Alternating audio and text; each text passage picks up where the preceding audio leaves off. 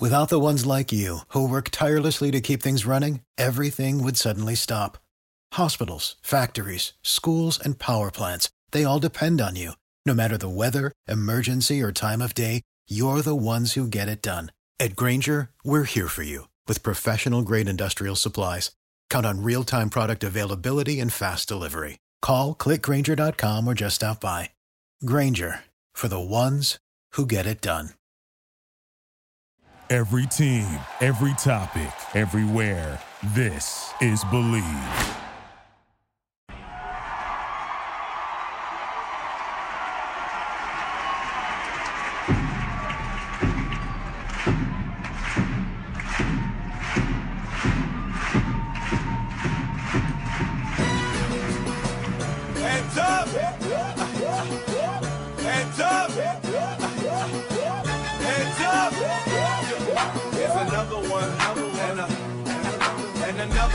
What's good, everybody? This is Matty Moles, and you are listening to the OKC Topic Thunder podcast. And I am joined tonight after a perfect game by our Oklahoma City Thunder at home against the Orlando Magic in the second game of a back to back. We played hard, we fought hard, we saw some progress from some young guys, and yes, we got that L. So everybody kind of got what they wanted and what they needed out of this game. Here to talk about not just tonight, but all three of our games so far, as well as all of the action that's happened in the association up to this point. Hailing from Kentucky, we got the one, the only at Thunder Chats. Ho, Dylan Huntsinger. What's going on, man? Man, it's been uh, probably the craziest week of my life. Um, but hey, uh, we're, still we're still above water. Uh, things are looking up. Uh, the Thunder are looking good and bad at the same time, and uh, I'm ready to talk some basketball with you guys. and uh, a little closer to our beloved Thunder than both of us uh, that you've heard on the pod so far. Uh, a little north from me in the Sooner State, we got the one, the only Alex Roy. How are you doing tonight, man? I'm good. I'm good. Just uh, had my little bit of normalcy yesterday. Had you know, I was able to attend the game, um, Woo! so that was fun, and that was surreal at the same time. So, yeah. So ha- Yeah. happy to be there, but man, professional sports definitely need fans back. It's so weird. So let's let's go ahead. We'll start there. Um, we all know that we beat the Hornets and all that stuff in Game One. We can talk a little bit more about that uh, a little bit later. But it was almost a little bit of history repeating in more ways than one. Uh, we'll start with this the main storyline uh, where the the season as we knew it last year ended. It, it was surreal for me because I was actually going to be on the recap pod of that game with the Mhm. Utah Jazz going into uh, Chesapeake Energy Arena. And I mean, it was everything from the starting lineups were called and everything else. Like it was about time for tip off and all the chaos that ensued. And then found out it was postponed, found out Rudy Gobert was the kind of the culprit, his microphone gate, all of those things. Um, Chris Paul trying to go talk to talk to people on the bench, and everybody freaked out and said, "Don't come any closer." Um, to getting everything canceled there, and then our very first regular season game in the Peake without fans was the Utah Jazz. So, okay, so you had a firsthand look there. Alex, what was it like in the building during that game? So so so I get I get there and it's it's weird because like usually I get there and we head downstairs to like the recesses of you know the bottom pits of of, of the arena and that's where the media room is and you're walking and you walk by the visiting locker room the thunder locker room and you have the media room there where you, they do the interviews and all that and so all that is closed off that's called a red zone um, and so I don't have access to the red zone. Basically, the only people that have access to the red zone are team personnel um, and NBA personnel, and that's it. So no media, probably unless you have like a, you know, like a a permission from somebody to to get access to there. Um, but so that's the red zone. The yellow zone is where I was at. That's basically everything outside of the court, everything outside of any closeness to the players or any closeness to NBA or team type personnel. Um, so that's number one. That's the that's one difference. So number two, I didn't know where to go. So I got there and I, I couldn't go downstairs to where I normally go. So I just took the elevator, or no, actually, I climbed some stairs and I went to the third level. So as a fan, I, I sit in the third level. I have season tickets to the third level to Loud City. So I was just walking up there by myself, like literally by myself. And it felt like, so number one, nothing has changed upstairs. So they still have posters of Steven Adams, Chris Paul, Danilo Gallinari. Like I took a picture What? of that. Yes, exactly. Yeah, they still have those posters out there. Um, they still have like you know they had they had these round things hanging from the ceilings um, that had the players on there, uh, individual players, and so they still had Steven Adams. They still had Chris Paul, and so remnants from last season are still there. So basically, what that means is that you know the the the team as a whole they they haven't really known what to do, so they haven't gone in and cha- and updated the things to this season stuff because I guess whenever the decree came down that hey, we're not going to have fans at the you know to start the season and so on and so forth. I'm pretty sure they were like, you know what, we don't need to do this right now. We need to focus on other things, focus on safety, so on and so forth. Um, and so that was very surreal, you know. So I, I was up there all by myself, and I, you know, actually went to my to my seats where I usually sit, and it was just like, wow, like this is crazy. Number one, all the seats are, are you know, all the bottom, all, all the lower level seats are covered with that tarp that says OKC on it. Um, you know, and it's just like even even with the media stuff, like number one, it was a home opener, and as far as media goes, there was maybe 15 of us there that I can think of um, that were there covering the game. And, you know, our, our press area has like plexiglass, you know, between the different slots of people. Uh, you know, we get box box lunches, box meals. Um, and it was and it, it was surreal. And like the in-game experience was surreal also because there's nothing. There's no storm chasers. There's no rumble the bison. There's no, you know, thunder drummers. It's just, it's very, it's it's a it's a very like dumbed down version of what the experience should be, you know. And uh, it was just surreal. It was it was weird. The game itself adds adds a little bit of normalcy to life, like being able to see the game live and cover it from where from where I'm at from my vantage point.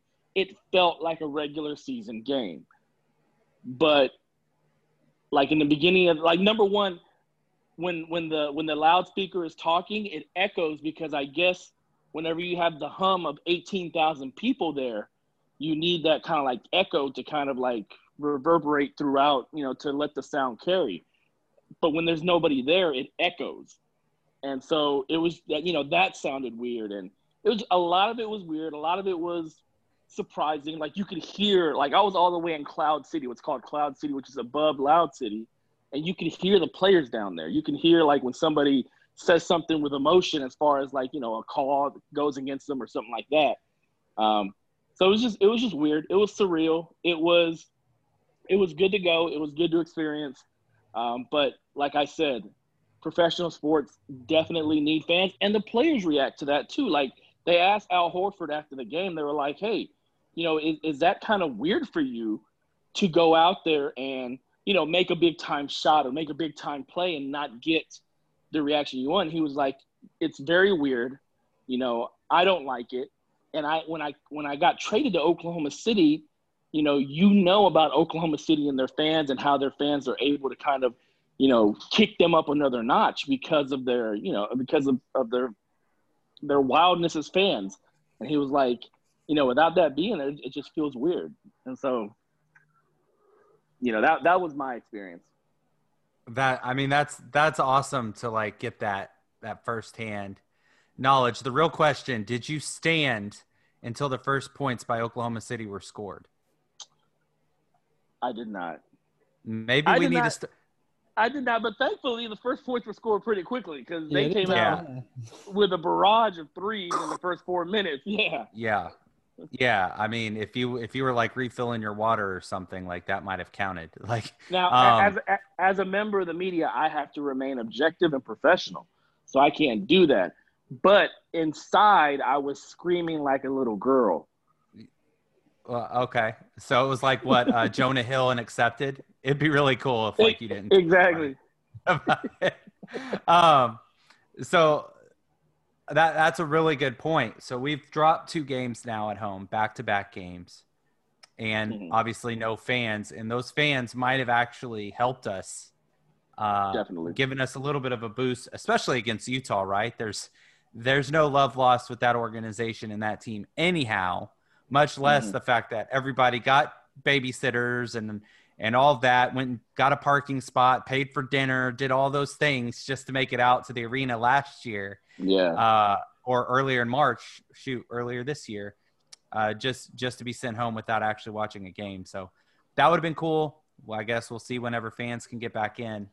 Um, i'm going to kick this over to you dylan. How has the experience been for you kind of just watching the thunder games without like the fans and all the other stuff and all the other energy I mean, from the TV wise, you, you don't really see too much of a difference um, in terms of NBA. I mean, you know, you got to think these guys are professional athletes, and you know, to some extent, you know, there are some guys that definitely feed off the energy of the crowd and are borderline dependent on the energy of the crowd. Like I, I, I'd Mhm. say Russell Westbrook is greatly affected by not having fans there, um, both boosting him up and you know calling him out. Like he he definitely thrives off that energy. But I would say the young guys like Shai, Bazley, Dort, you know, guys like that, I don't really think they're so much affected by the energy of the crowd. I think that, um, you know, these are kind of mild mannered guys that are just out there hooping. So I don't think it really affects them as much as, uh, you know,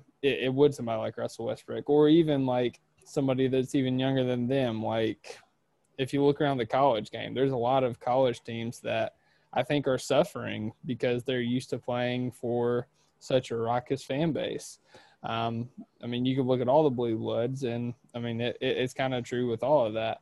But yeah, I mean, just just as a fan watching from the TV, I mean, it looks like a normal game. Um, yeah, from Alex's point of view, it's, it's got to be crazy just kind of looking down over all those seats, everything's empty, and then there's just a basketball game being played on the court. Though. Yeah. Like if you didn't know there was supposed to be a game played that night, like you would you would think that people would just like suited up and played a pickup game or something, right? Like it's just kind of it, it just seems like that would be really a weird experience there uh, for that. Uh, do you got It any did- more any, any more thoughts, did- Alex? It, so it, it did feel like a practice. Like it did feel like you were at a at like, like a supercharged scrimmage or something like that. Um, yeah, it, it did. It, it did feel like a practice. Like it's just it, it was it was it was surreal. It was surreal. And I mean it's 2020, so I wouldn't expect anything less. Yeah. Right, right. Uh, 2021, you have a very low bar to cross if you want to be a good do. year. Yeah. Um, oh, oh, hold on. Before we move on, I, I don't know if anybody else saw this, and if you haven't, I apologize. You might need to look it up because it's it's at the same time simultaneously the worst thing and the funniest thing I've seen this year. It's a Match.com commercial, right? And it opens, and I, I guess you're in hell because you see Satan, uh, like this depiction of Satan sitting on his throne, and he's looking through his phone and he matches with someone he meets them in the, in the park and he goes 2020 she's like you can call me 2020 and the whole commercial is them just going off on this love story and it was so stupid but it made me laugh so hard Oh my gosh. And you know how many people that had to like get through to get approval? uh, i was like i mean hey if nothing else like i i applaud your boldness but i mean i, I appreciate it i thought it was funny But I mean, it stuck with you. So like somebody did their job, right? Like good Yeah. job. I mean, I'm hey, I'm, still I'm married, so I'm not using Match.com, but you know, whatever. I'm still singing Puppy Monkey Baby to myself after like, oh like gosh, Yeah, so like it's fine. Was that like, last? commercial- Was that last Super Bowl? Was that two? It Super was like two ago? two Super Bowls Yeah. ago. Yeah. Yeah. So, I mean, there we go. Um, all right. So there was actual basketball that was played by the Thunder in games that mattered that count. Yeah. And thank goodness they count because we need all those losses we can get. Because the NBA is kind of crazy right now. Um, let's Totally. let's start with the let's start with the rest of the association, and then we'll drill down into how the Thunder has been doing. Um, Dylan, what what is your good surprise, bad surprise so far in this season for anyone not that's that's not Thunder directly related? Uh, bad surprise. Uh, I would say probably the Wizards, and uh, Mhm. I, I would Mm. say a, a lot of that is you know just trying to fully integrate Russell Westbrook and Russ really, um, like I was saying earlier, like just getting used to playing without a crowd. I mean, he got a small sample size in the bubble, but um, you know this is a full regular season that he's about to have to go out there and you know play for little to no people. He's going to have to fire himself up, um, for lack of a better term. Um, but honestly, my biggest surprise has been the Pacers, man. Like, I mean, if if you're looking at the, uh, I mean, if you look back at our episode last week when we kind of did the uh, conference projections, uh, I had the Pacers at like seven or eight. I can't remember. I just didn't have a lot of faith in them. Um, but Sabonis, Oladipo, Brogdon, like they've all been playing lights out basketball. Um, I know they lost to the Celtics tonight, in what what sounded like a duel based on Twitter. I mean, obviously the Thunder game was going on, so I don't get to, I didn't get to see it, but uh, I mean, Sabonis looks like he's taken another step on top of his All Star season, and Oladipo looks like he's uh he's kind of back to his All Star ways, and Brogdon. I mean, people don't realize Brogdon was 50, 40, 90 either last year or the year before. I can't remember. Like, he's a he's a good basketball player, and um, Mhm. as long as he can stay healthy. So, you know, if that squad can stay healthy, I mean, Miles Turner's averaging like eight blocks a game right now, something ridiculous. So, that they've got a lot of pieces around there. So, I, I would say that's my big surprise right now. Good surprise, I should say. What about you, Alex? Uh, so I guess it's a surprise in that the type of team that they've been over the past five to six years. So Toronto being is it zero and three, I think, um, at the at this moment. Oh, and, Um, four, and I know- and I- zero and four.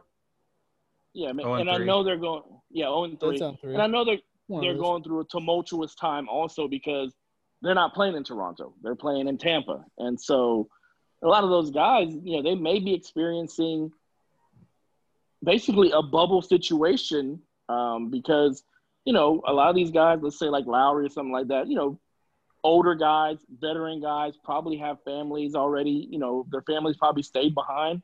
And so they're having to do this whole bubble type thing once again um, this season. And so, you know, 0 and 3, even though it's surprising for the type of team that they are, um, it's not surprising for the, you know, probably their experience that they're going through right now. Um, so that's, you know, that's one surprising team. You know, secondly, you know, kind of like Houston and kind of Miami, you know, those are the teams that I'm looking at because they have we have a stake in in how their season goes. Yes, we have a stake in how their season goes. And you know, Houston just basically dumbing up at the beginning of the season and you know, going against COVID protocols and having their first game, you know, postponed, I guess. Um, and then having half of their squad basically quarantined for about a week now. Uh, so they're 0 and 2. Miami is, I believe, 1 and 2 or 1 and 3. Um, and then Golden State, they're 2 and 2. They started off 0 and 2, but they're, you know, they finally kind of played some bad teams, and now they're 2 and 2. Um, and so just kind of like watching them and, and seeing how that, that plays out uh, because we do have a stake in how they finish the season. And so this season is 72 games, not 82. And so you can always look at something and say, oh, okay, just wait till the first 10 games, just wait till the first 15 games. But when you're talking about 10 games or 15 games in a 72 game season, you're, talking you're already talking about a quarter of the season right there. Um, and so, you know, just seeing how those things play out. And it's, it's, it's going to be a weird season in the beginning because a lot of these teams are going to go into their first 10 games and treat that as an extended training camp, an extended preseason, um, and kind of get get the chemistry going um, because of the shortened off season, the shortened training camp, um, and so we're going to see a lot of craziness uh, throughout the NBA in these first, you know, these first two or three weeks of the season. The problem is, I think some teams won't be able to recover um, from those first two and three weeks of the season. So my big my my first like big like good surprise uh go to tankathon.com and if you look at the nba it's uh it shows what the the draft position would be 1 through 30 Mhm. so like the best teams are are you know at the end of that the 30 and, and up Yeah. the last five teams on this list are all out east the, We've got Cleveland at three and one, Indiana at three and one, Philadelphia three and one, Atlanta three and zero, and Orlando four and zero. Pretty crazy. Uh, just looking at that, a, a handful of those teams, you would think, Mhm. and, and they very well could be right. Small sample size, just four games out of a seventy-two game season. Like, it's fine, but um, that's that's just pretty interesting. Like guys like Fultz are going off early in this thing. Trae Young is playing like the MVP of the league potentially right now. Uh, Crazy efficiency numbers. Um, Philadelphia, like they're using their talent. They're really good. We just talked about Atlanta, Cleveland.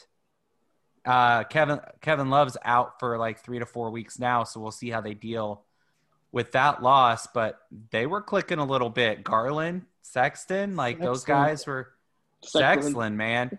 Sexland. It's it's getting dicey up in Sexland, man. Those guys are balling, and it's like, hey, you know what? Maybe maybe Cleveland's not a pushover. So, which is great. I say that because as an Oklahoma City Thunder fan, I want those teams to get as many wins as they can right now. Yep. Especially knowing the fact that I've already regulated myself to to accepting that that Golden State first is really going to be two seconds. I'm not even holding out hope that Golden State's going to be a top 10 team this year. Can, can I can I can I add in uh add something to that? So Go ahead. Yeah. it's not two seconds; it's one second because we already got the Denver second already in the deal.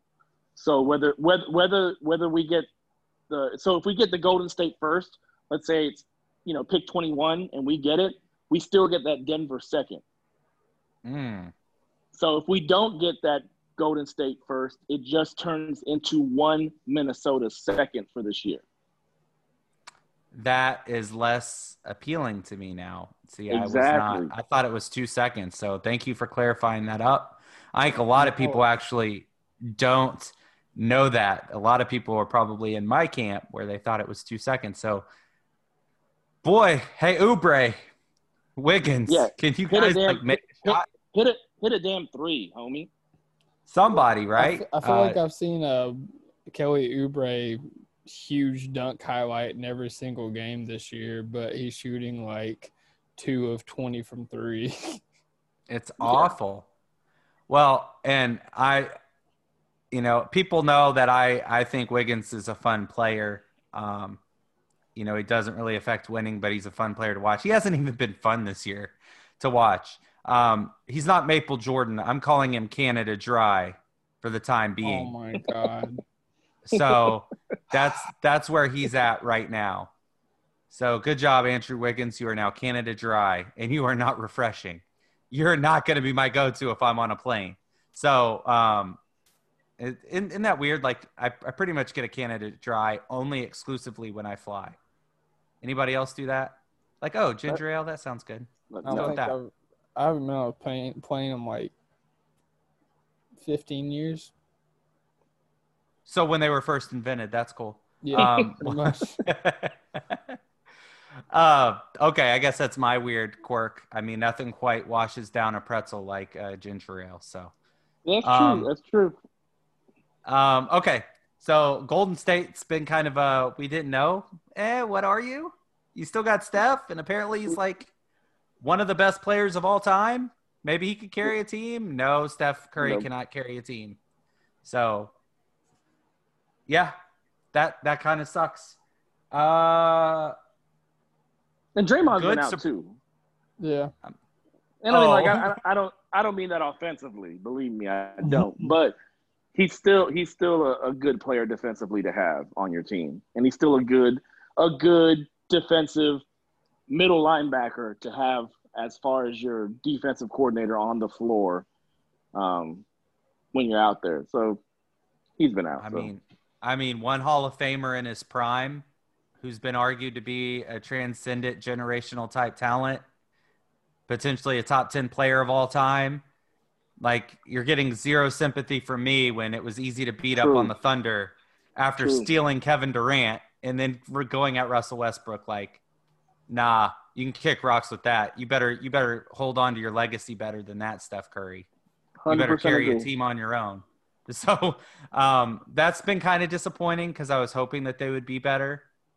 Um, but the Thunder have been really, really competitive, and this will be my segue now to us. Man, so we won game one in a game that we dominated and then had to hold on to. Lost game two by last second shot by uh, by Spida, and then we could not retaliate with Shai. Lost game three in a game where Shai and a lot of guys played really good. They they had really solid games. It's just obviously the the depth and the sustained offense was apparent uh, for the Thunder here, and a team, a streaking team, uh, the best, the team with the best record in the NBA. the Orlando Magic were just too much for us to handle. So there's a lot, a lot of good to take away from our one and two record. Um, I'll, I'll start with you, Alex. What what is the biggest surprise that you've seen for the Thunder? Uh, not maybe not just tonight, but just overall so far this season.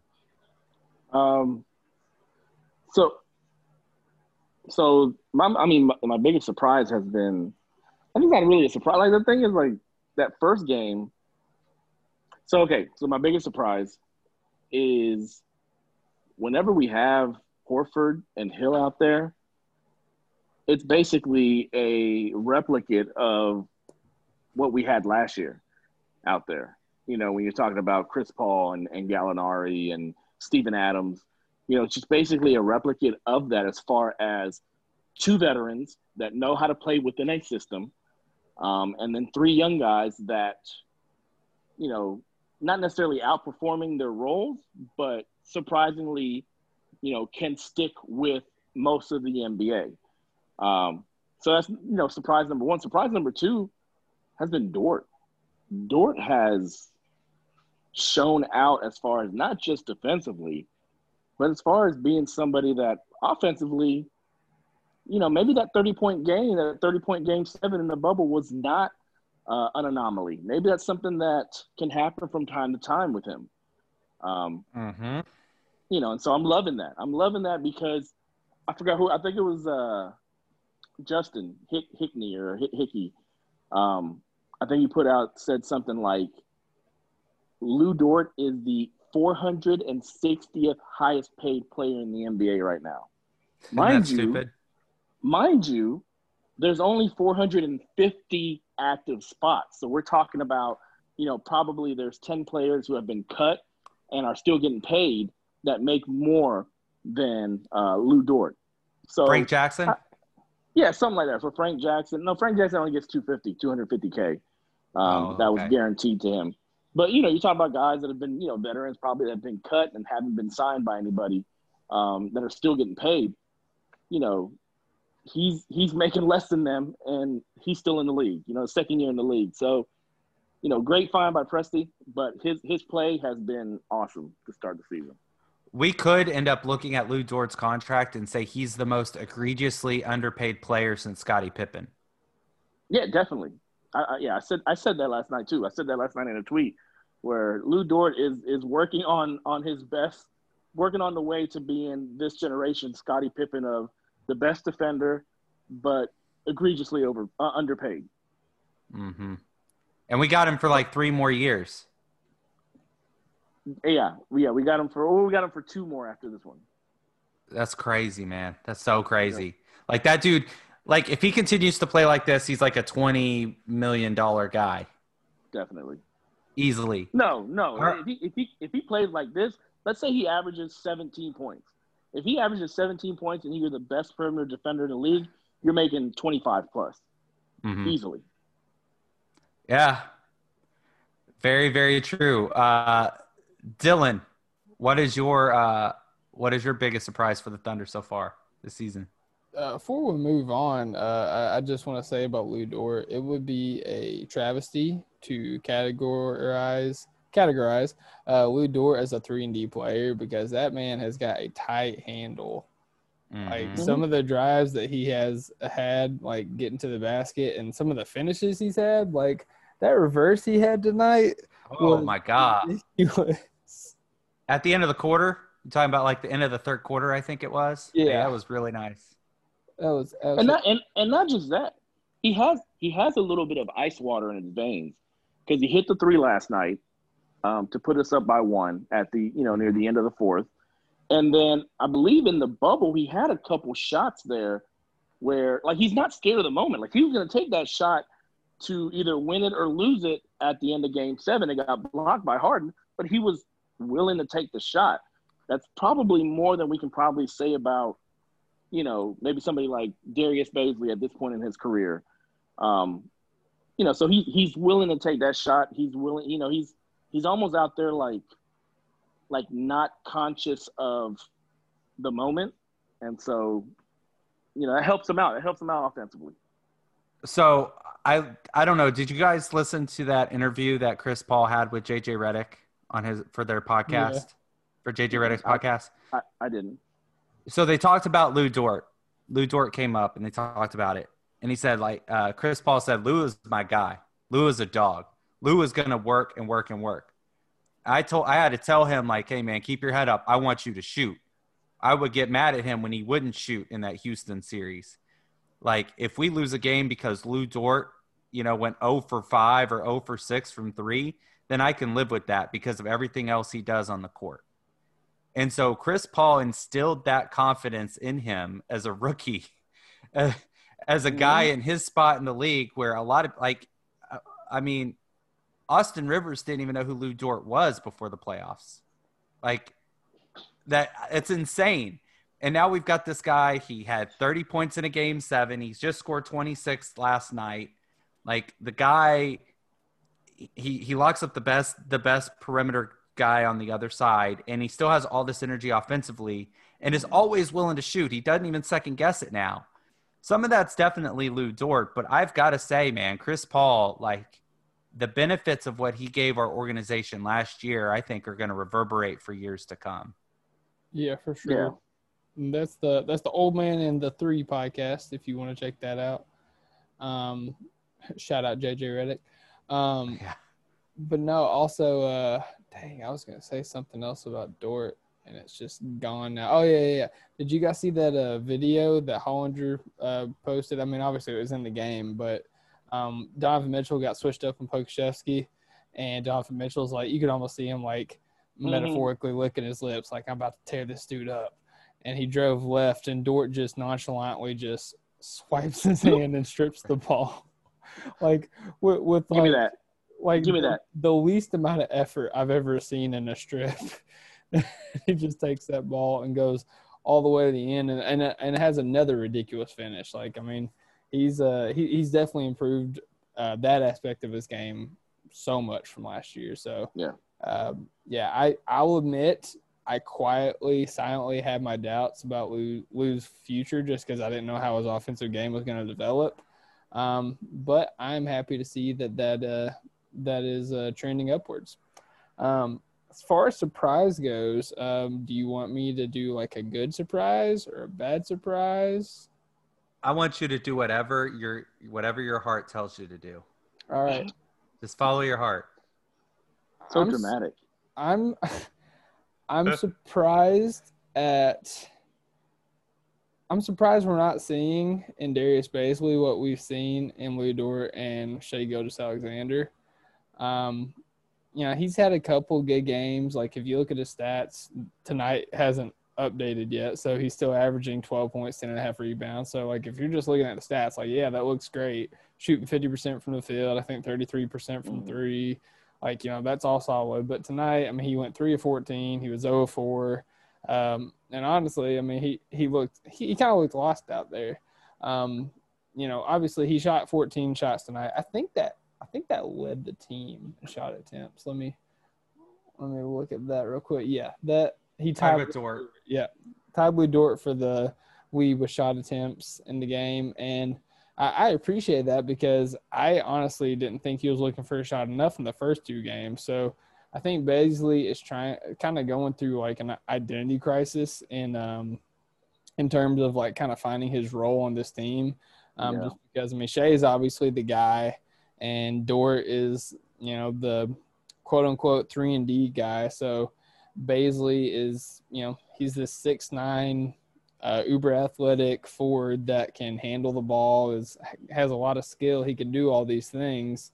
Um, it, it, it's just gonna i mean obviously it's a long season but uh, I, I think he needs to be i think he needs to have more opportunity to kind of create for himself and his teammates. Um, you kind of saw like a glimpse of that. Like uh, i Mhm. tweeted uh, i was tweeting from the daily thunder account there was a nice two man game going on for about a minute and a half with Darius Bazley and Isaiah Roby, where Darius Mhm. Bazley was creating for Roby out of the pick and roll, and I think they got like six points out of it. So um, that's obviously an aspect of his game that he has, and I think that it would uh, kind of make him more comfortable out there on the court. But yeah, I'm I'm shocked we haven't seen him kind of take a jump like we've seen Dort and Shai. So I'll I'll transition with that just a little bit. You talked about the two man game with him and Roby. Man, Ro Roby, Roby, man, like that guy came out of a ruby rack. Um, that guy balled out tonight, and he came kind of out of nowhere, right? We're like, yeah, what's up with this Roby dude? Like, maybe he's got a spot on a roster, maybe not. What's up with him? He ends up getting the start tonight, right? He Mhm. started at the five. Yep. Um, I think most of that is kind of a carryover from what we saw last year from Donovan. Now with with uh, with Coach Daigneault, it's it's hey, you kind of if you got a guy a guy or two move in the starting roster, you bring up somebody that's kind of further down the depth chart to fill that spot and keep the reserves intact, um, just because of their Mhm. chemistry and stuff. Like so, Roby got a full jump up. Um, really interesting. I mean, he 28 minutes, 9 to 12 from the field, 1 of 2 from 3. 0 for 3, missed all 3 of his free throws at one time after getting Yeah. like throat punched or whatever, uh, shooting at the top of the key. Four boards or uh, four offensive rebounds, excuse me, which is awesome. It shows the energy on that end. 3 defensive for 7 total. One steal and two blocks for him. Um, 19 points. Pretty complete game for him wasn't really out of place. A lot of energy.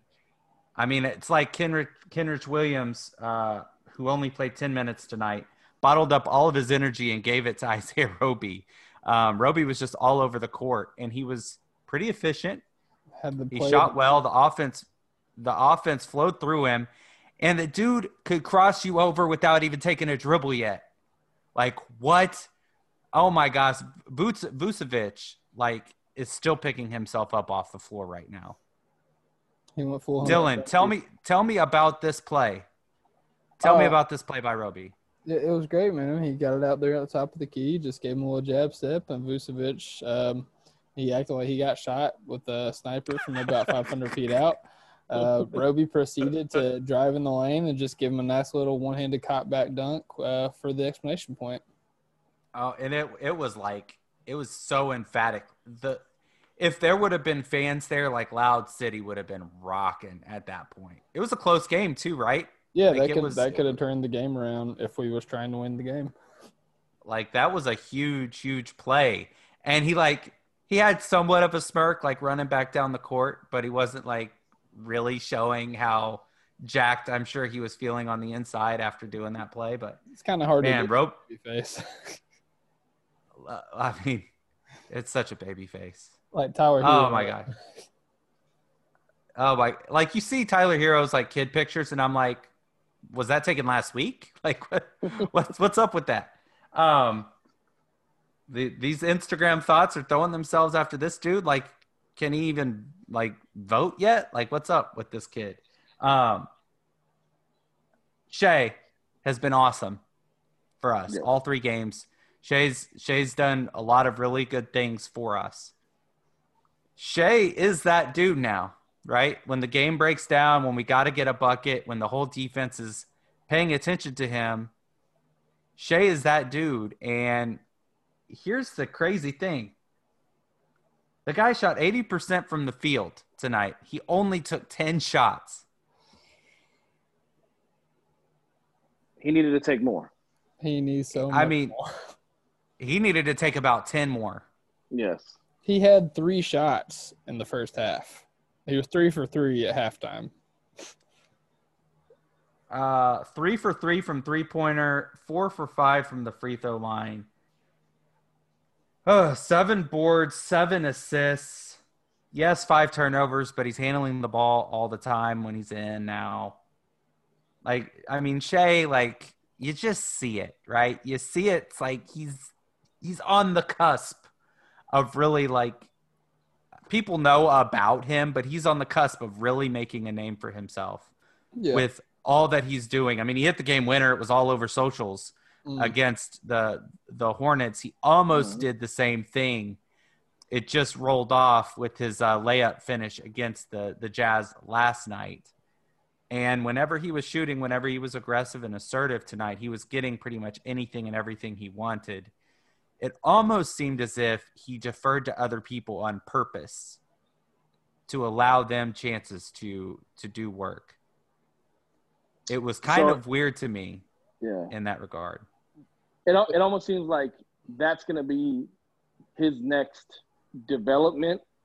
Is there? So it's it's kind of it's kind of there's two parts to it. So number one, like yesterday, he there were there were times where he was forcing the issue. So he was struggling yesterday a little bit, um, and so there were times where he was forcing the issue. Got into some sticky situations where either led to a turnover or led to like a offensive foul or just a, a bad shot.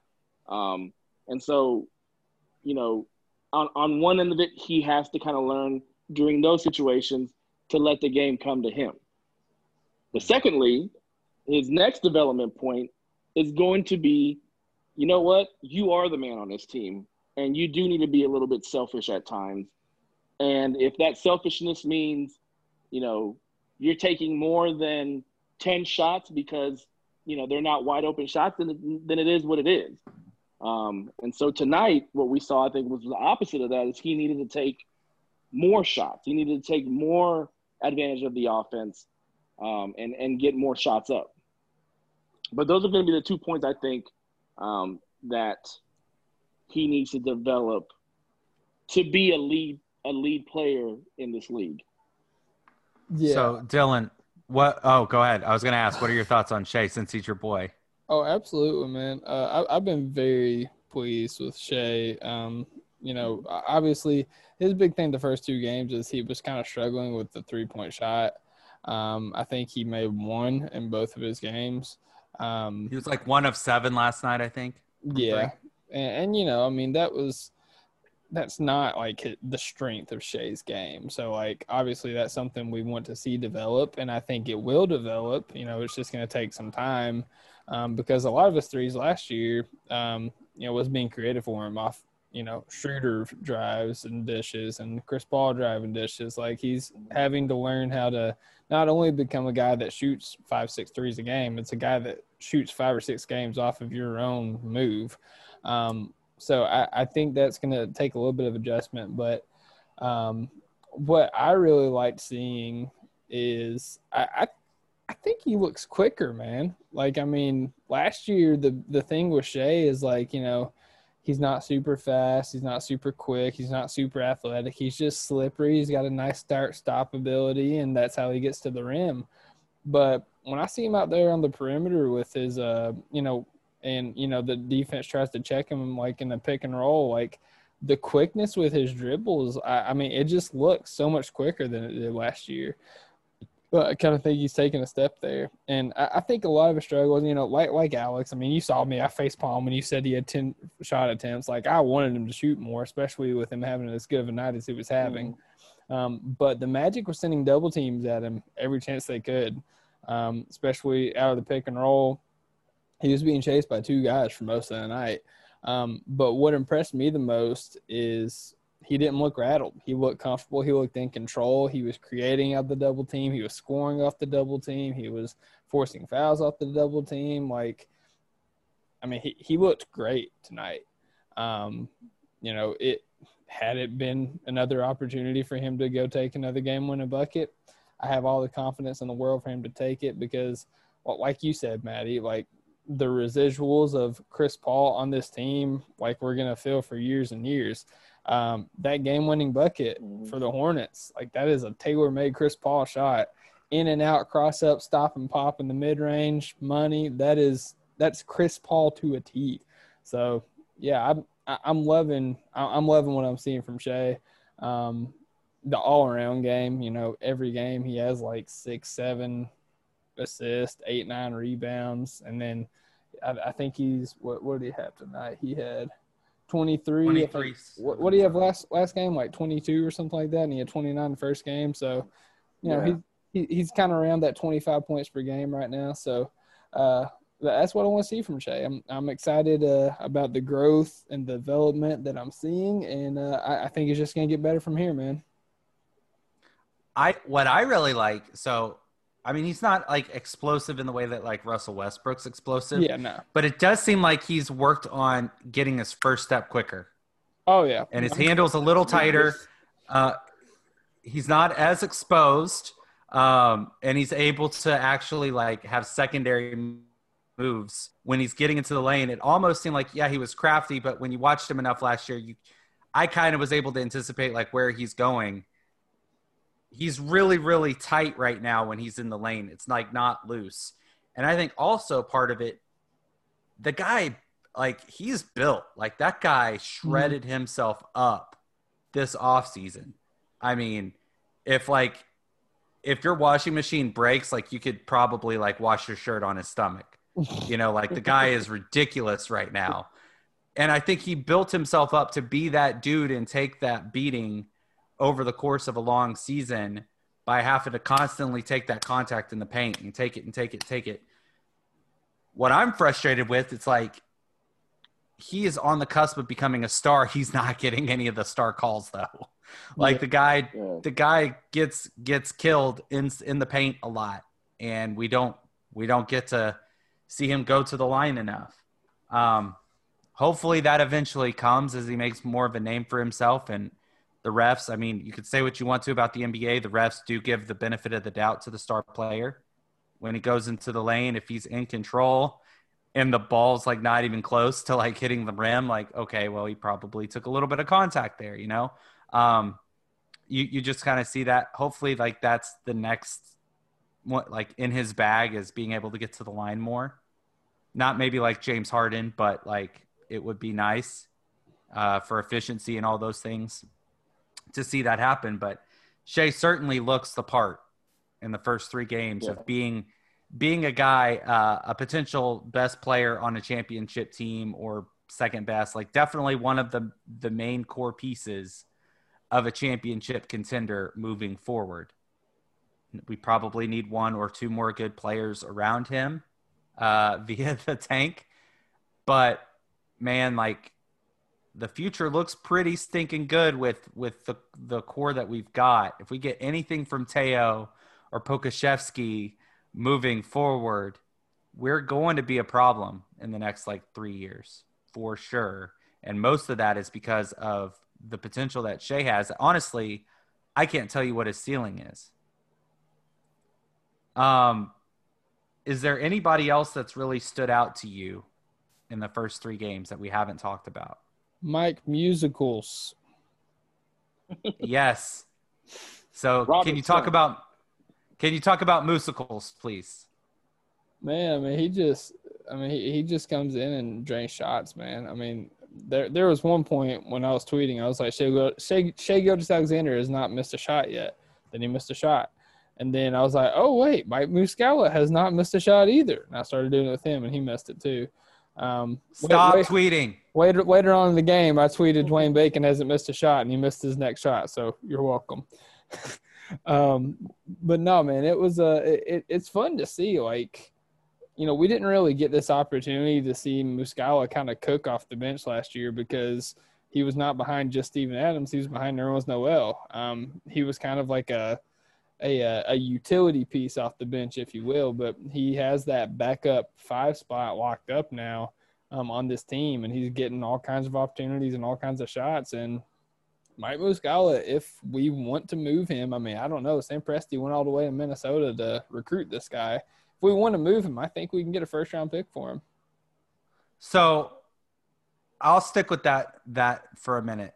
Um, everybody, it's no it's no secret that that Presti has in the past had a type, and Alex and I kind of talked about this uh, on the pod earlier, where it was just like the long the long lengthy athletic guys that can guard multiple spots but can't shoot a lick.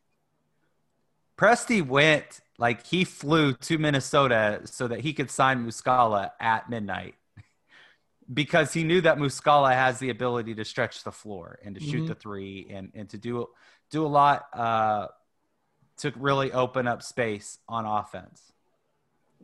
So like the whole mindset that Presti is almost avoiding shooters like the plague, like maybe that needs to go by the wayside.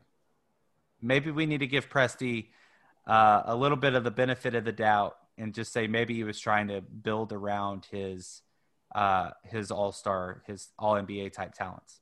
Okay. Imagine Muscala. Imagine Mike Muscala Ugh. on a Russell Westbrook led team Uh, well, man. imagine. and Alec Burks. Ah. yo. Yeah, Alex, what are you what are you thinking? No, I mean, I like it. Like, like yesterday, I put out I put out a tweet during the game. I was like, this was this was the team that this was the offense that we needed five years ago, and this was the center that we needed five years ago. Uh, when we're talking about Al Horford, but if you want to go ahead and substitute Al Horford and not necessarily put Muscala in there as a starter, but put Muscala in there as a piece in the rotation, mm-hmm. Oh man, that would have been killer, man. That would have been just it would have been amazing. But you know, five years too late type thing. You know, when it comes when it comes to the players that we've seen come through this team this offseason, as far as a Oubre, as far as you know, a, a Danny Green, a uh, James Johnson, play, you know, players like that. Trevor Ariza, who would have looked great with a Durant and Westbrook uh, led team. Um, you know, it, it just sucks. And then this offense. But then again, you have to kind of think about it and say, would would Westbrook have allowed this type of offense to to fully come to fruition? Um, and I don't I don't think he would have. As much as I love what you know Westbrook, I also know his faults and I know his warts. And I, I don't think that this offense he would have you know he would have allowed it to to to to blossom like it should have. That's a point. That is a point. I don't I don't know the answer to that, honestly. Um I do know a player like Danilo Gallinari was the perfect guy to put next to Kevin Durant and Russell Westbrook. Mhm. And we just never had a chance to really get him. We thought like we thought Ibaka could have been that with less of a shot and a lot more defensive chops. And he he was good, but he wasn't like that dude. Yeah. Ah, tough. He was Pain. he was no Isaiah Roby. He was no Isaiah Roby. That is a fact. For better or worse, he was not Isaiah Roby. Um, okay. Uh, real quick, any thoughts on on uh, new coach Mark Daigneault? Love the offense. Love the offense. Love, you know, he's. I I think he's going to be a, a good coach, and I think he's going to be a coach in this league for a long time. Yeah, he's a guy that kind of practices what he what he preaches. I mean, he talks all about pace and space in his, uh, um, I guess his hiring press conference, and you know we we've seen that come to fruition. So uh, definitely love seeing that this day and age. Um, kind of you know defense, to offense, stuff like that, and um, you know he seems to trust you know Shai to make the right decision. Um, you know he put the ball in his hands um, at both you know in both games in those late game situations. Uh, and yeah, I, I, I enjoy Mark Daigneault a lot more than I did Billy Donovan right now. So yeah. Yeah, I mean, here's the thing.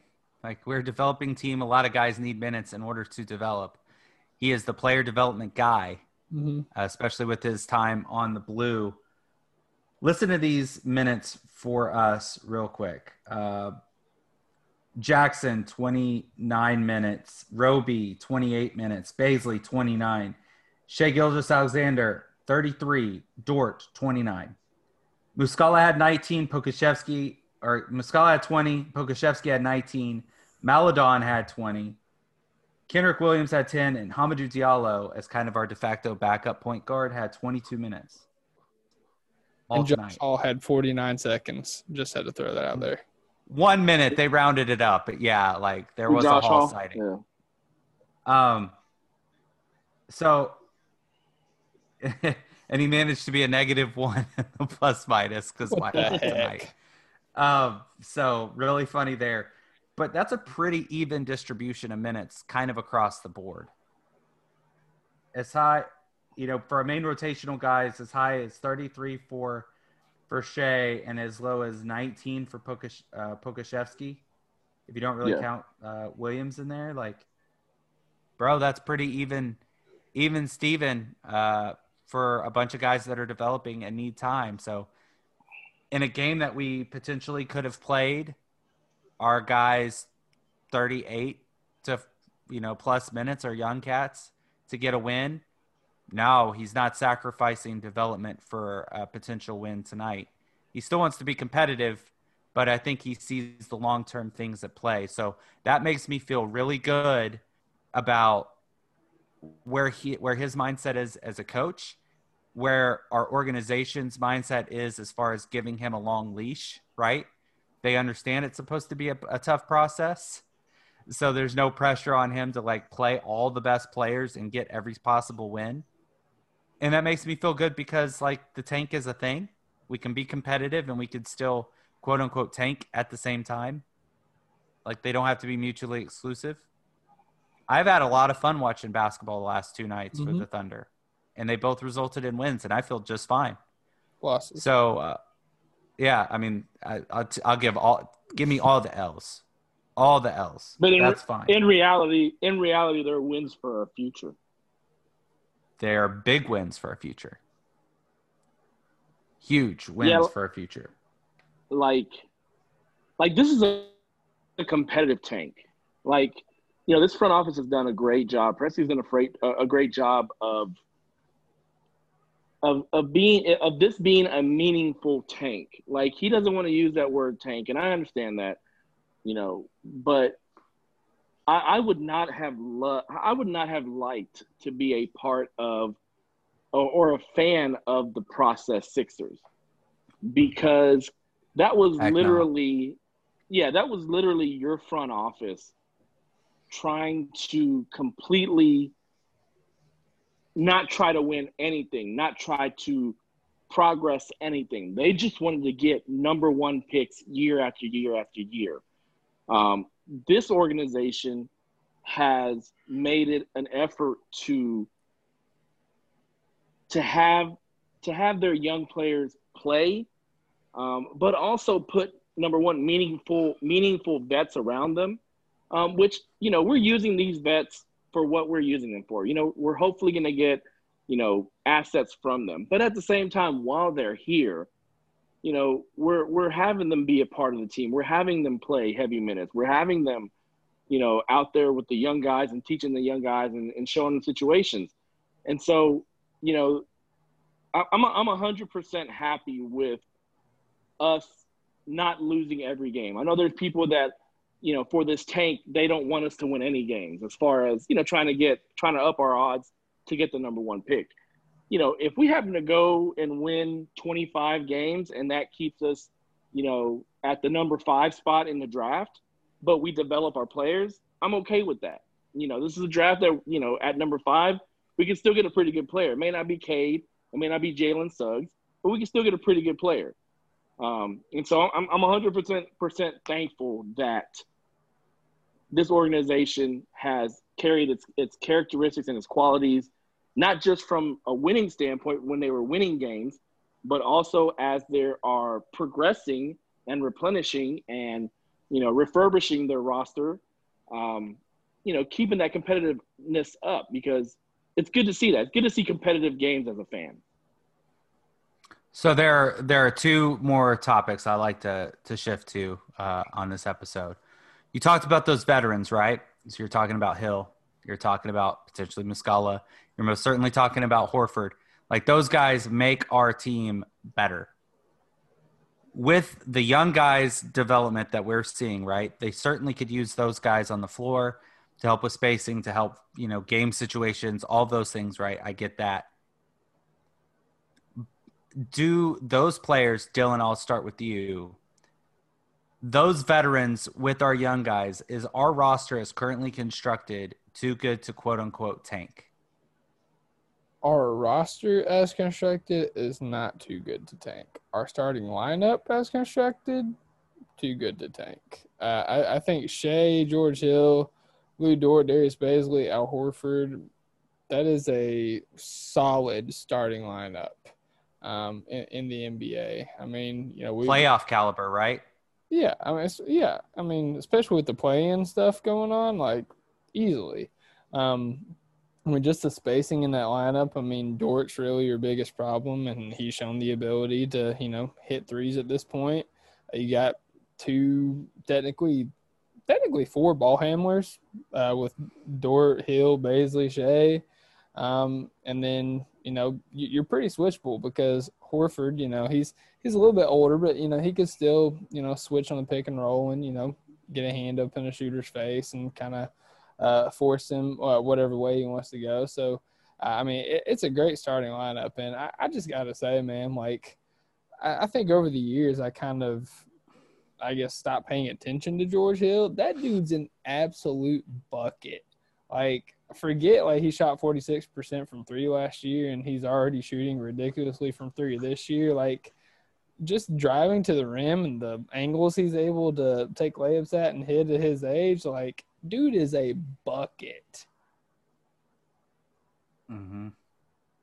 Absolutely. I think I think he's he's definitely not going to be on a roster after the trade deadline there's some veteran team that's going to see that $9.5 million contract and be like, yep, give me that guy because he can move the needle for us for sure in our second unit. Or if like your starter is banged up and you need, you know, you need him to be kind of a de facto starter or whatever, like that guy can play.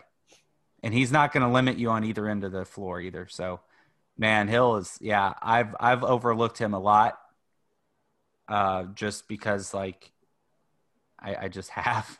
Yeah. But the guy is the guy's been really freaking good already, um, showing his merit, and I think he's like he makes a bucket, and I'm just like, man, yeah. But no, uh, like you could miss a shot eventually, dude. It's okay. We're not gonna be mad at you, uh, Matt Tierney. Uh, thanks for that tweet. That definitely gave me a laugh uh, the other night for sure with Hill. So and Horford, so Horford only scored like three points in game one, but the guy, he was three of seven from three, five boards, four assists, a steal against Utah, like filling up the stat sheet, doing all the things he needed to do. Keeping Gobert away from the paint. I mean, he's awesome, man. Horford is just, he's really good and I think he could really offer a lot to a veteran uh, team that's really making a push. Do you think that he is on a roster after the trade deadline?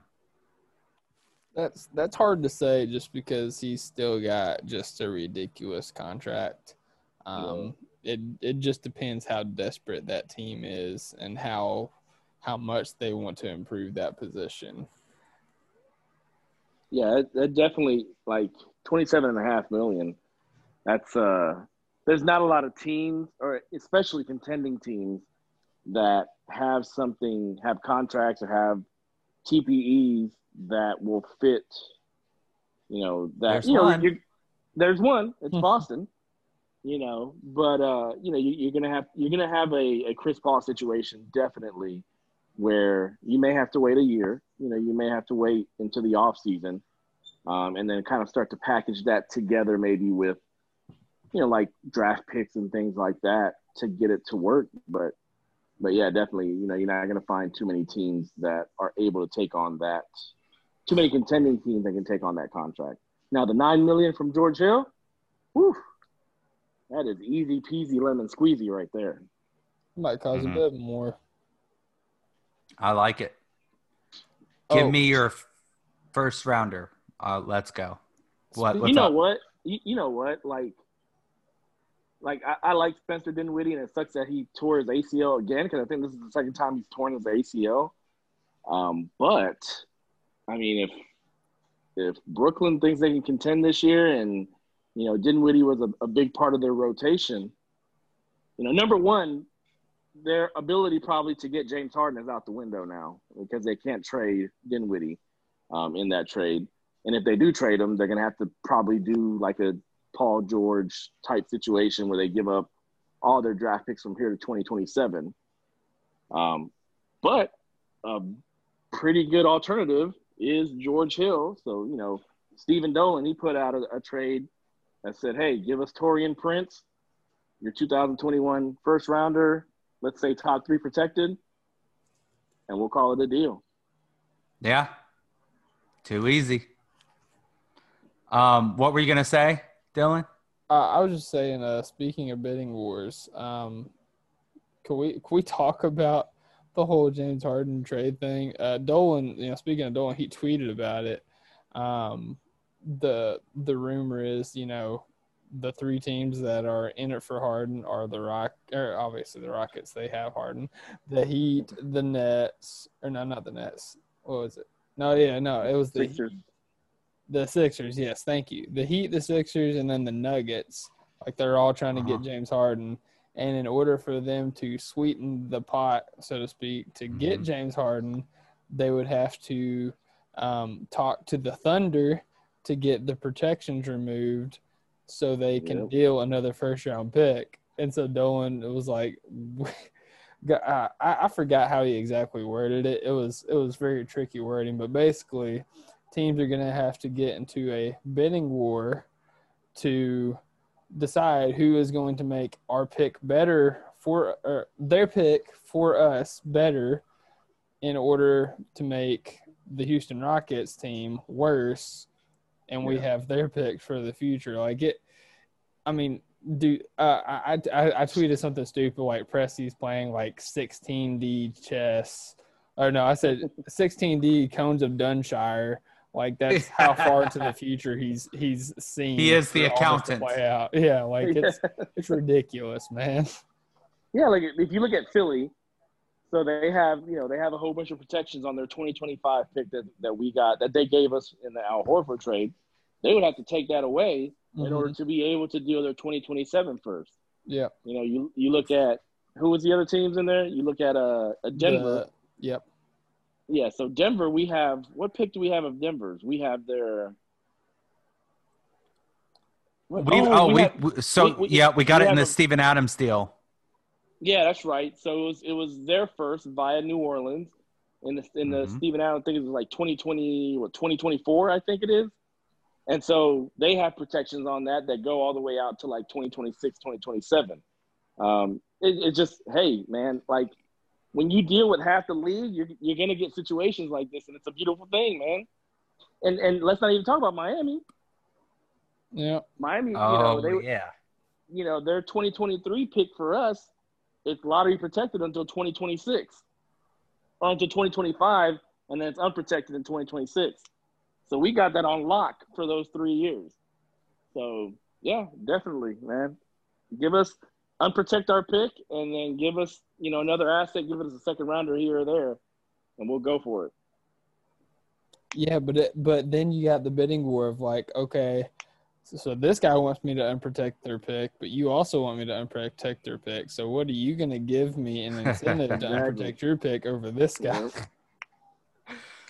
Oh my gosh. Uh, Sam Leverage Presti. I'm you're not going to convince me otherwise that his middle name is is anything but leverage. Like it's it's that is Oh. completely and totally his middle name. Uh, around the league, his middle name is effing. Sam effing Presti. Ah, gah. What what I what's say- up? What's can I- up? What's up, honey? one more thing?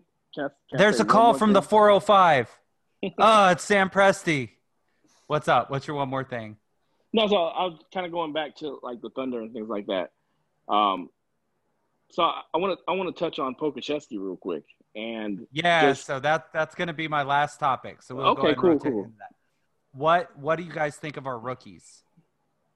Uh, So- the the rookies up to this point. Go ahead and start, Alex. so Pokusevski. So a lot of people think you know, oh, you know, this guy's gonna be classic bust. He hasn't scored a point. He actually scored a point this game. You know, but Two of them. the two of them, yeah. But Oh, this two of guy, them. he hasn't been able to score a bucket in the first two games. But I will say this: I know it's only been three games, but he has progressed significantly in each Mhm. game as far as comfort, as far as ability to, you know, kind of like to know what to do in a situation and not just jack up a shot. Like, yeah, he hasn't made, he didn't make the shots. He was 0 for 6 in the Charlotte game. Um, you know, he was 0 for, I believe, 4 um, in yesterday's game. Uh, but number one, his his four shots in yesterday's game were a lot better as far as when to take them. Um, and then secondly, he has the ability to do a whole bunch of other things. Like this guy, when he's around a rebound, he grabs it. Um, today he had what was it, three assists or four assists? Three Three assists. assists. like I believe once he gets very comfortable and he's able to score points, you know, like six, seven points per game, he could possibly have a game where he gets close to a triple double this season um, because of his ability to handle the ball, because of his ability to rebound. You know, his length allows him to rebound pretty easily.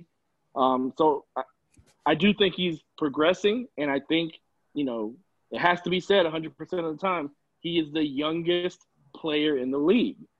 And so if you take a you know basically take a person right out of high school and put him in the NBA outside of LeBron James, you're going to have growing pains. And these are the growing pains. It's going to look ugly at first.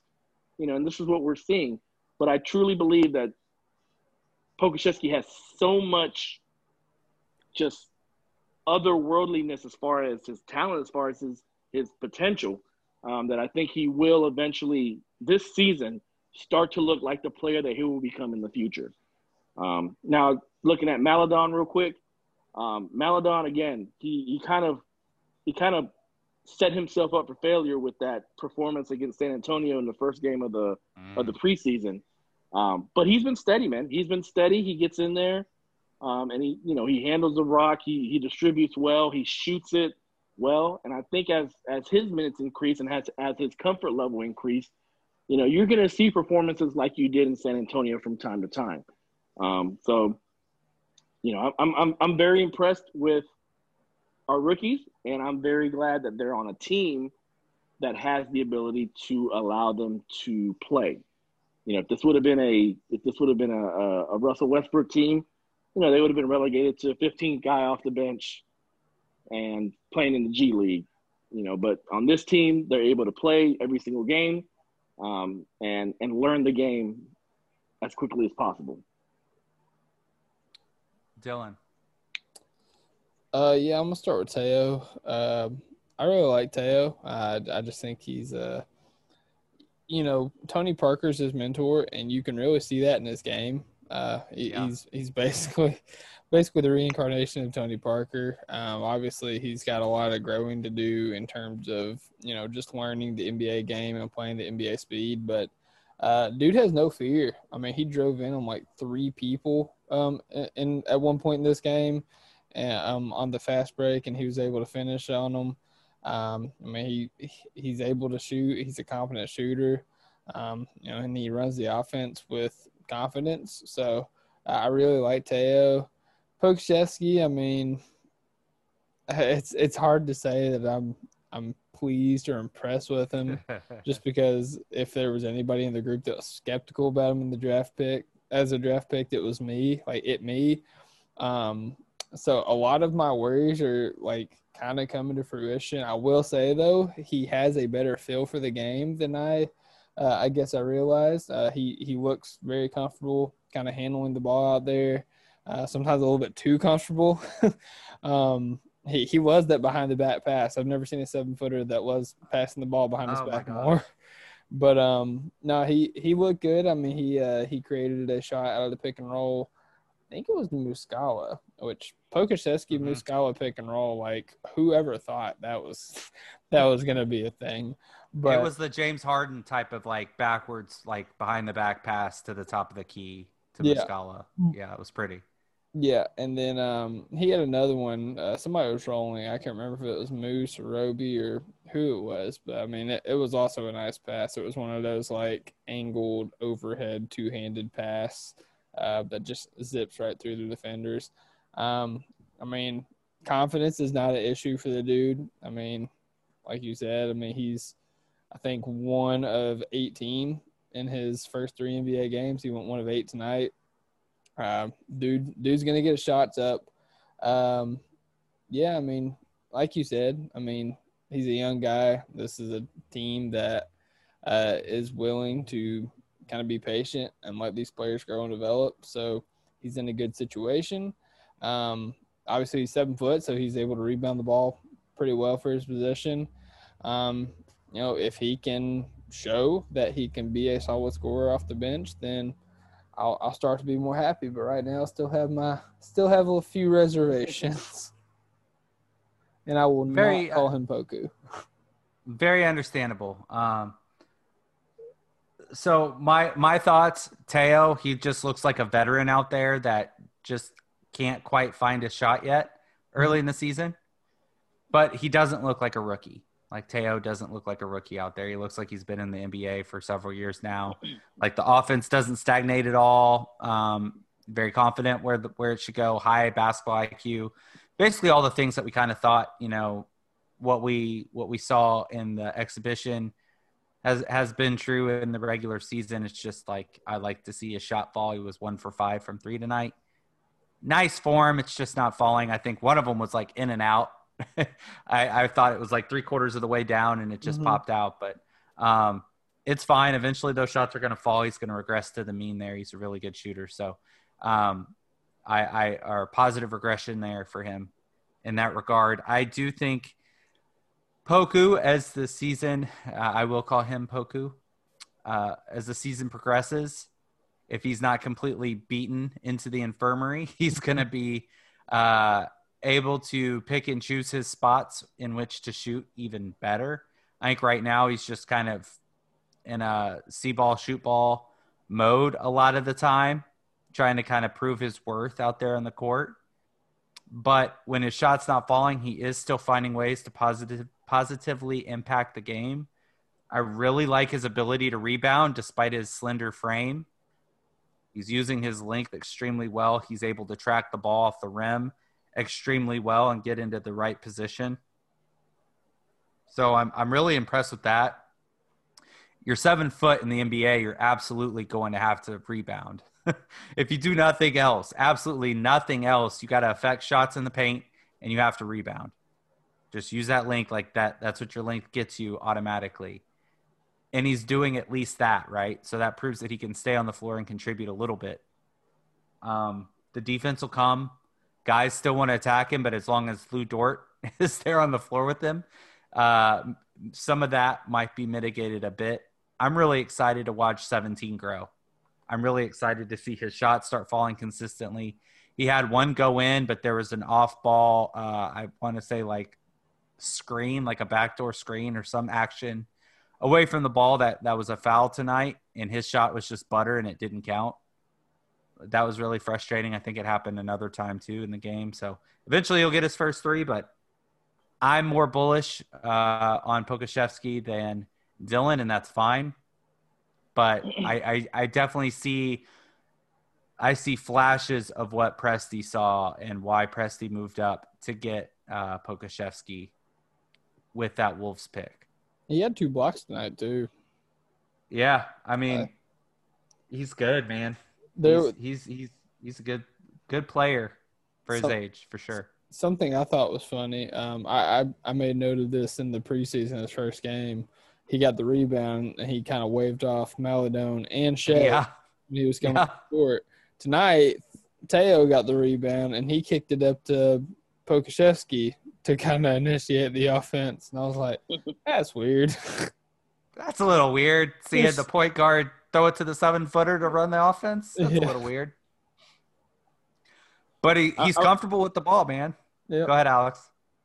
No, no, I was gonna say. So, you know, if you if you watch the game, he's always the first one to help one of his fellow teammates get up off the floor. And so, I mean, when, when you're looking at at a young player, like seeing stuff like that, like he's bought in. You know, this guy's bought in. You know, you saw the little gif with him like kind of dancing at, at practice after hitting a shot. Like this guy, he, he's he's bought in, and he's gonna be great for this team, I think, and this team's gonna be great for him. Uh, He to, is, go ahead. I was just saying, to be fair, I mean, he's he's talk about picking low hanging fruit. He was in a three point shooting contest with Hamidou Diallo. Like, come on now. Well, I mean, yeah, man, but like, but still, man, like, dang, if he would have gone one year to Kentucky, you would be all over him. No, there's Yes, plenty of people. would. There's plenty of people have come through Kentucky that uh, that are on my poop list. Don't don't don't you worry about that. Name me one. Daniel Orton was one that was on my poop list, and he was highly touted coming out of high school and college. Daniel Orton hasn't played since I only had two kids in my household. exactly. and he looked more like an You Ninja gotta- Turtle than Russell Westbrook ever did. you got a you got a bushel of children now, so that shows Yeah, you how old, how long ago that was. Um, any more thoughts on the season that we haven't covered thus far? It does not matter how bad it gets for the Thunder. We can always take light in the fact that we likely will never lose a game by 51.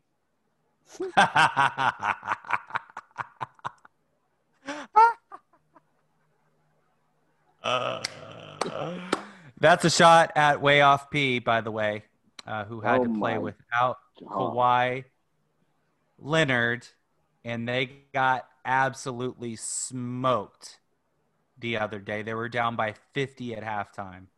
I've never seen that before. Never happened. 77 to 27. Holy crap. Like, Ballmer was breaking things, I'm sure, by the end of the first quarter. As, as our good friends at DTD would say, third in the MVP voting. Hey, I, pretty cool. pretty damn cool. Yeah, I just got one thing to say before we close out here. Um, obviously, you know, we're all Thunder fans here.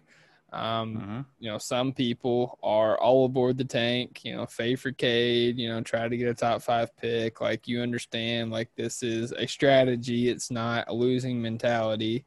Um, don't get mad at somebody for, you know, wanting the team to tank and go in this direction uh, for success in the future.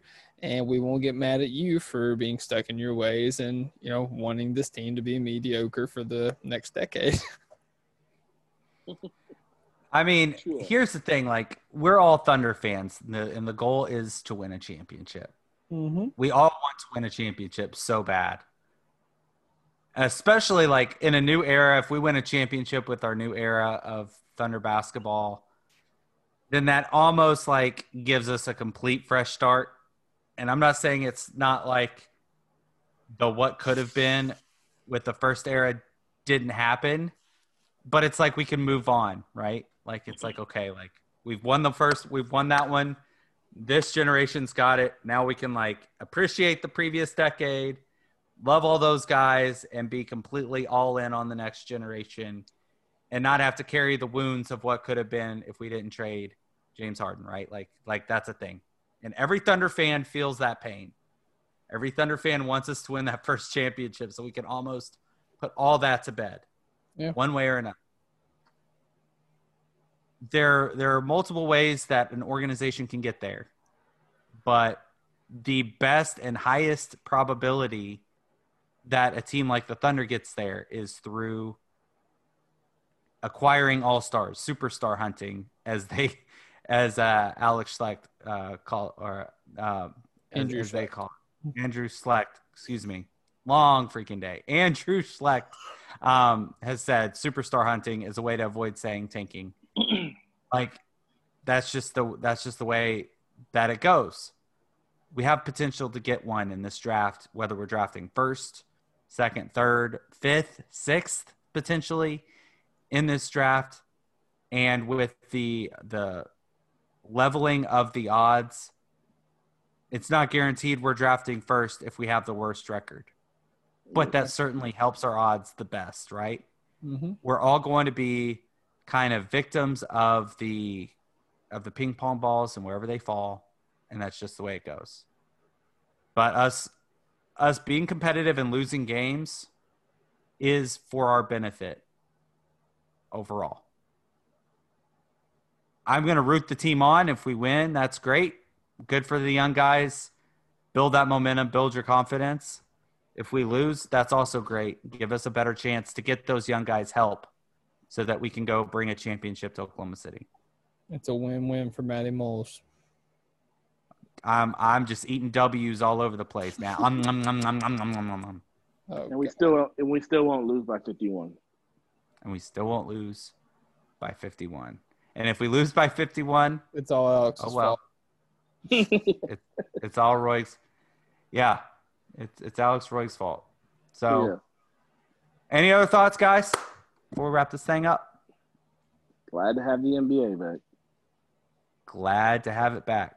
uh, I, I just want to say, um, you know, I, I'm not going to make a big deal out of it, but if you follow us on Twitter, I mean, I'm sure you're aware of my situation. I just want to say I appreciate all the love, support, and prayers that uh, everybody sent our way. Uh, it's really meant the world to me and my family, and uh, just just keep it up. We love you guys. Love you too, man. All right, guys. Thank you, guys and gals. Right, guys. I guess is the plural for like multiple people in a comfortable setting, whatever. But like all of you listeners, thank you for joining us uh, as as we wrap this up. So, hoop when you can. All those good Amen. things. Wear a mask. Wear a mask. Wash your hands. And as always, thunder up. Thunder up. Ooh. Put it up. Oh, there it is. Cool. Thank you for listening to the Topic Thunder podcast. Our podcast is available to subscribe on Apple, Spotify, Stitcher, and Google Play, or anywhere else you listen to your podcast. Be sure to leave us a five star rating and a positive review, and follow us on Twitter at OKC Topic Thunder. Thunder up!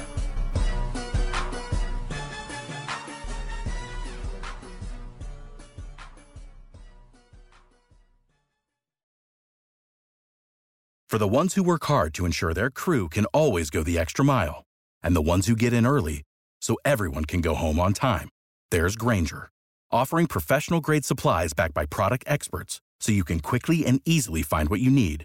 Plus, you can count on access to a committed team ready to go the extra mile for you. Call, clickgrainger.com, or just stop by. Grainger, for the ones who get it done.